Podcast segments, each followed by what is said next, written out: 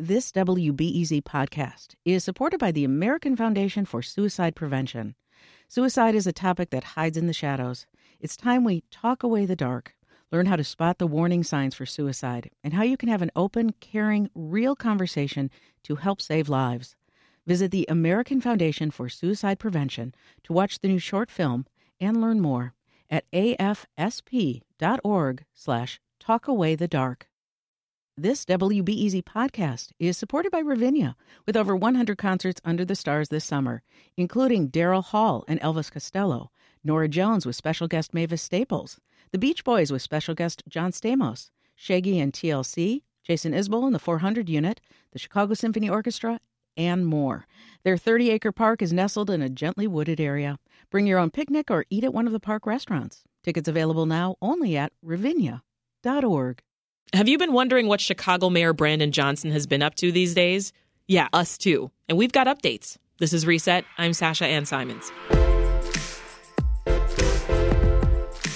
Former Mayor Lori Lightfoot made promises to increase taxes on high end and luxury home sales to fund services for the city's unhoused people. But that plan never came to fruition. Now, Mayor Johnson and his allies are taking steps to make that so called mansion tax a reality. On top of that, the Johnson administration is juggling the upcoming budget, accusations against interim police superintendent Fred Waller, and working with local street vendors on licensing and safety. Yeah, there's a lot to get to. So we checked in with some of our WBEZ colleagues to get the latest. Up first, government and politics reporters Tessa Weinberg and Mariah Woelfel. And I started by asking Tessa what we know about domestic violence accusations against Chicago's interim superintendent. Yeah, so our colleague Dan Mihalopoulos, you know, broke the news last night that Fred Waller um, was accused of domestic violence by his then wife in 1994. He had records requested summaries from all the internal investigations into Waller. Started to get some of those back, and among those records were the allegations. Um, you know, she had initially, according to these reports, told investigators she had been struck about the face, pushed to the floor, and had alleged, you know, prior physical mistreatment. Um, Waller denied those accusations in those reports, saying they had both suffered, you know, minor injuries and disputes. And ultimately, according to you know Dan's reporting, she stopped cooperating with the internal probe, according to these records, um, and that the branch that was investigating it determined that you know her complaint was deemed not sustained, which just meant that there wasn't enough evidence either way to mm-hmm. prove um, or disprove the allegations. So there was no you know finding or of guilt or innocence really on the part of anyone involved. Mm, this is pretty huge, though. I'm, I'm curious what you both think this means for the Johnson administration? You first, Tessa. Yeah, well, you know, so Waller was the focus of also a, a past complaint that the Sun Times had, you know, previously reported on that resulted in a rare 28 day suspension about comments he had made. Um, so this is kind of another mark on his record. And, you know, when Johnson even announced Waller as his pick for the interim superintendent, our colleague Chip Mitchell had pressed Johnson about Waller's connections to um, a corrupt sergeant whose tactical team That's was right. under investigation for more than a decade. And Johnson at that press conference at the time, you know, expressed his confidence in Waller and said that Waller is the best person to serve as interim superintendent. So I think this is just another, you know, mark that Johnson's going to have to reckon with. But at the same time, you know, he is picking from three finalists to be the next superintendent. Waller is not among those. So you know, we will only maybe have him, you know, in this role for a limited period of time. That's right. It may soon blow over, I guess, technically. What are your thoughts, Mariah? Yeah, I agree with that. And I think, you know, he does have that to stand behind. Fred Waller has said repeatedly, you know, he's not pursuing this job full time. And so he's not someone who's going to lead the department, but he is leading the department through one of uh, uh, the most crucial times for violence in the city. Historically, we see spikes in violence during the summer months. So it is a really crucial time um, to have a strong, trusted, you know, leader in the department. And so, that's obviously not great. And, and I also think this maybe speaks to Johnson's judgment as he embarks on filling many, many positions in city government. And that's something he's going to have to answer for, you know, is how thorough are his yeah. background checks on his candidates and, and how is he weighing previous, you know, marks on people's records um, when he's choosing some of these really important positions that will start to be filled in the coming months. Yeah, I mean, you would think that 58 probes into Waller's conduct uh, that those would be red flags for the Johnson team. No? Yeah, so Dan had requested, you know, summaries for all of those cases, has only ha- has not gotten every single one of those back. The department provided some. Um, in nearly every case, records show the internal investigations concluded um, without a finding of wrongdoing against Waller, um, except for that one that Tessa mentioned that resulted in a 28 day suspension. Um, where Waller made some inappropriate comments referencing sexual assault in a meeting. Um, and so you know, you'd think that those would be something things that Johnson weighed, and he did get criticism yeah. um, from people when, you know, kind of asked about that and the allegation and the stuff that Chip asked about as well.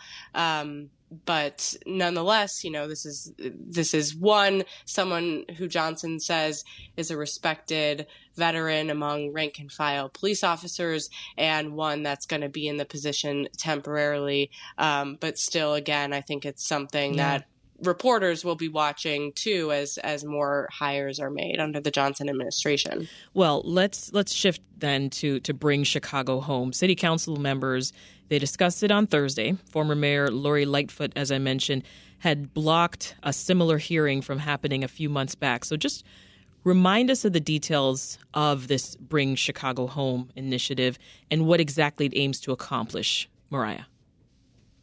Sure. So, Bring Chicago Home is a long-standing push by advocates to increase the um, a, a, one-time tax on properties over a million dollars and use that money to fund homeless prevention. And so that could be wraparound services, that could be funding for affordable housing, um, really to just have a dedicated revenue stream to homeless prevention, which the city does not have currently. It relies on a lot of grant funding and, and what it can scrape together each year, um, and you know departmental funding. But they advocates want a, a sustained you know stream of funding, and so they've called this "Bring Chicago Home." There are multiple ways to pursue this. There is not an exact proposal on this yet because like you said, even just the preliminary steps of having a hearing, just a subject matter hearing on this, has been a battle um, mm. under the former mayor.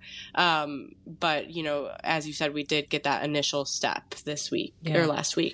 Well, tell us more about what happened in that hearing last week, Tessa. Yeah, so we saw, you know, this was really, I think, a moment for supporters of the campaign and advocates to finally have a, a, chance to kind of voice their say and their piece and the need. You know, we heard from people who are currently experiencing homelessness, people who have in the past, talking about you know, why it's so necessary to have, you know, some kind of form of dedicated funding from the city to help tackle this issue. Mm-hmm. Um, we heard from alderpersons who have long been advocating for this, of, you know, seeing that this is finally the moment where they see the political will to make this happen. Um, you know, they, they talked about it's not a matter of um, if this happens anymore, but when, pointing to the fact that this was a major campaign promise that Mayor Brandon Johnson campaigned on on the campaign trail for his um, run for mayor. Yeah. And he's affirmed that commitment at the hearing. We heard from um, different city agencies, um, like the Family Support Services Agency, housing, and members of Brandon Johnson's administration were also present, which so I then, think speaks to his. Yeah. So then, what do, what do we need then? What will it take then for this additional tax to go into effect? Because it yeah. sounds like everything's lining up. Mm-hmm. Right? Yeah. So last week's hearing was just a subject matter hearing, so they didn't actually have legislation they're voting on yet. Okay. And that was a big point, I think, of discussion of the city saying,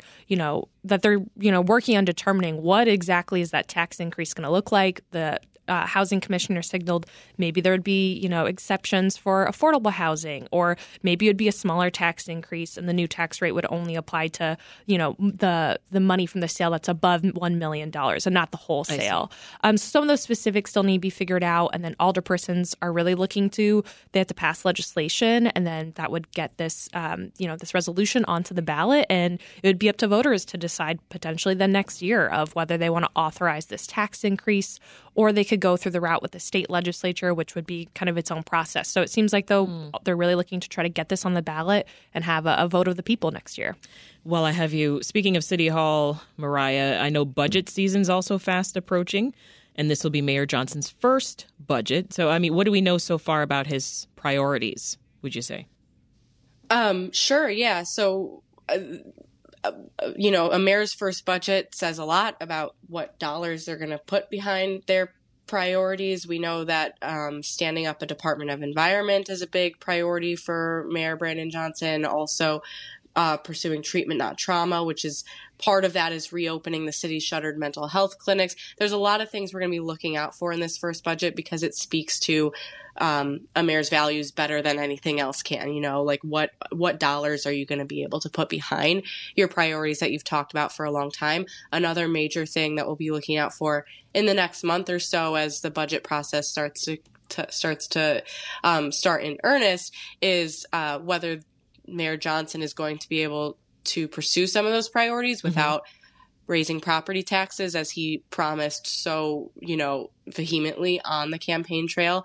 But, you know, many experts told us at the time the reality once he gets into office is going to be that you need to raise revenue somehow. And a lot mm-hmm. of his ideas for raising revenue um, are much more uh, long term. You know, they're going to require buy in from Springfield, they're going to require lobbying and co- collaboration with city and state lawmakers. And so, in this first term specifically, um, I think it's not out of the question that he he may have to rely on a property tax increase and how he pitches that to residents who voted for him um, on the premise that he wasn't going to increase property taxes will be something we're looking out for if he does pursue that route. This is Reset. I'm Sasha Ann Simons. We have been talking with WBEZ politics reporters Mariah Woelfel and Tessa Weinberg. Thank you both so much. Thank you. Thank you. All right, we'll turn now to WBEZ's Esther Yoon-Ji Kang to discuss another story relating to the Johnson administration. Hey, Esther. Hi, Sasha. You've been talking to street vendors. This is about some of the challenges that they're facing as they're trying to run these small businesses you know, some of them are selling corn, shaved ice, tamales, and other items around the city. So give us their biggest concerns. Yeah, well, street vendors have faced these concerns for many, many years, and um, one of them is get struggling to to get licenses to be official street vendors with the city. So a lot of them carry a lot of fear of being fined, for example. And you have to remember these are very, very small business owners, and many of them um, have been unable to get jobs at factories or mm-hmm. other places. Some of them might be undocumented, and they don't necessarily have the resources or know how to get licensed. Most uh, more recently, they've also faced the pandemic and inflation, and they just yeah. were not able to get the help um, from the pandemic relief funds from the government. And on top of that, Sasha, um, this past winter there was a rash of, of robberies of street vendors, particularly in the very early morning hours and some evening hours as well. So wow. that's been on their minds as well. I'd love to hear more about some of the folks that you talked with, And and what the the day to day is like for them, given a lot of what you just mentioned.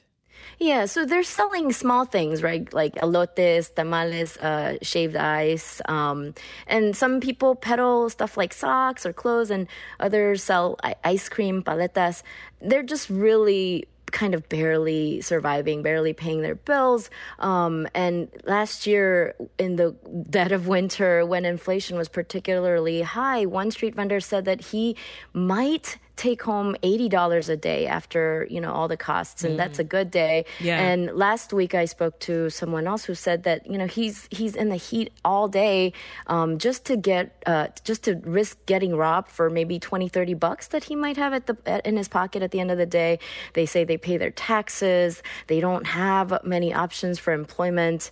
Um, and you know, the other thing I should mention is that these folks are just really a part of the fabric of these neighborhoods. And I spoke to customers too. Like people come from all over uh, the region to, to, to taste and to buy from these street right. vendors. Yeah. So it's not just about businesses, it's about like an entire uh, culture. How does licensing work for them now? And, and what kind of changes do they want to see now that Mayor Johnson's the one in charge?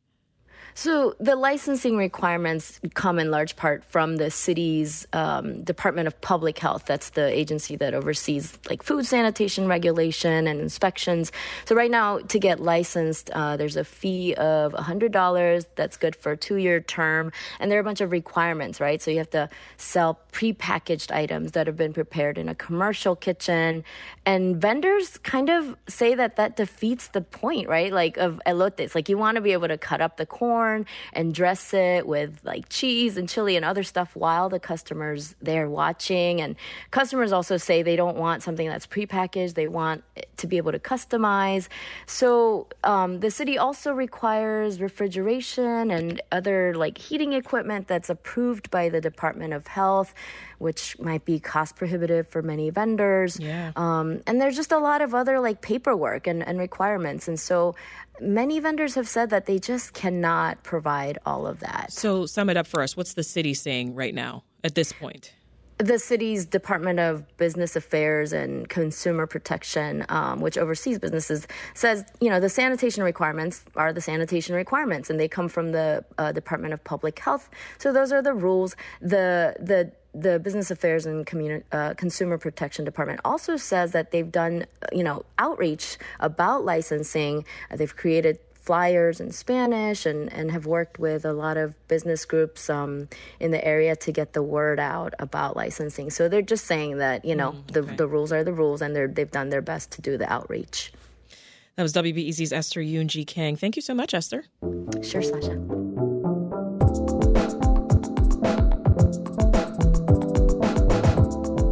This conversation was produced by Michael Liptrot and edited by Daniel Tucker and Ethan Schwab. Stay up to date with the latest news and happenings around Chicago by subscribing to our podcast. We drop new episodes fresh every weekday and Saturday. Take us wherever you go, and we'll keep you in the loop. That's it for this episode. I'm your host, Sasha Ann Simons. We will meet again this afternoon.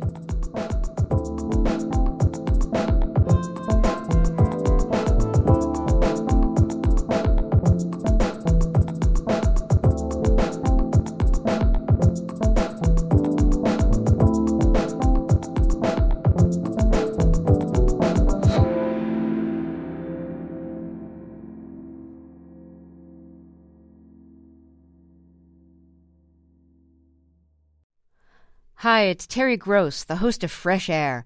We bring you in depth, long form interviews with actors, directors, musicians, authors, journalists, and more.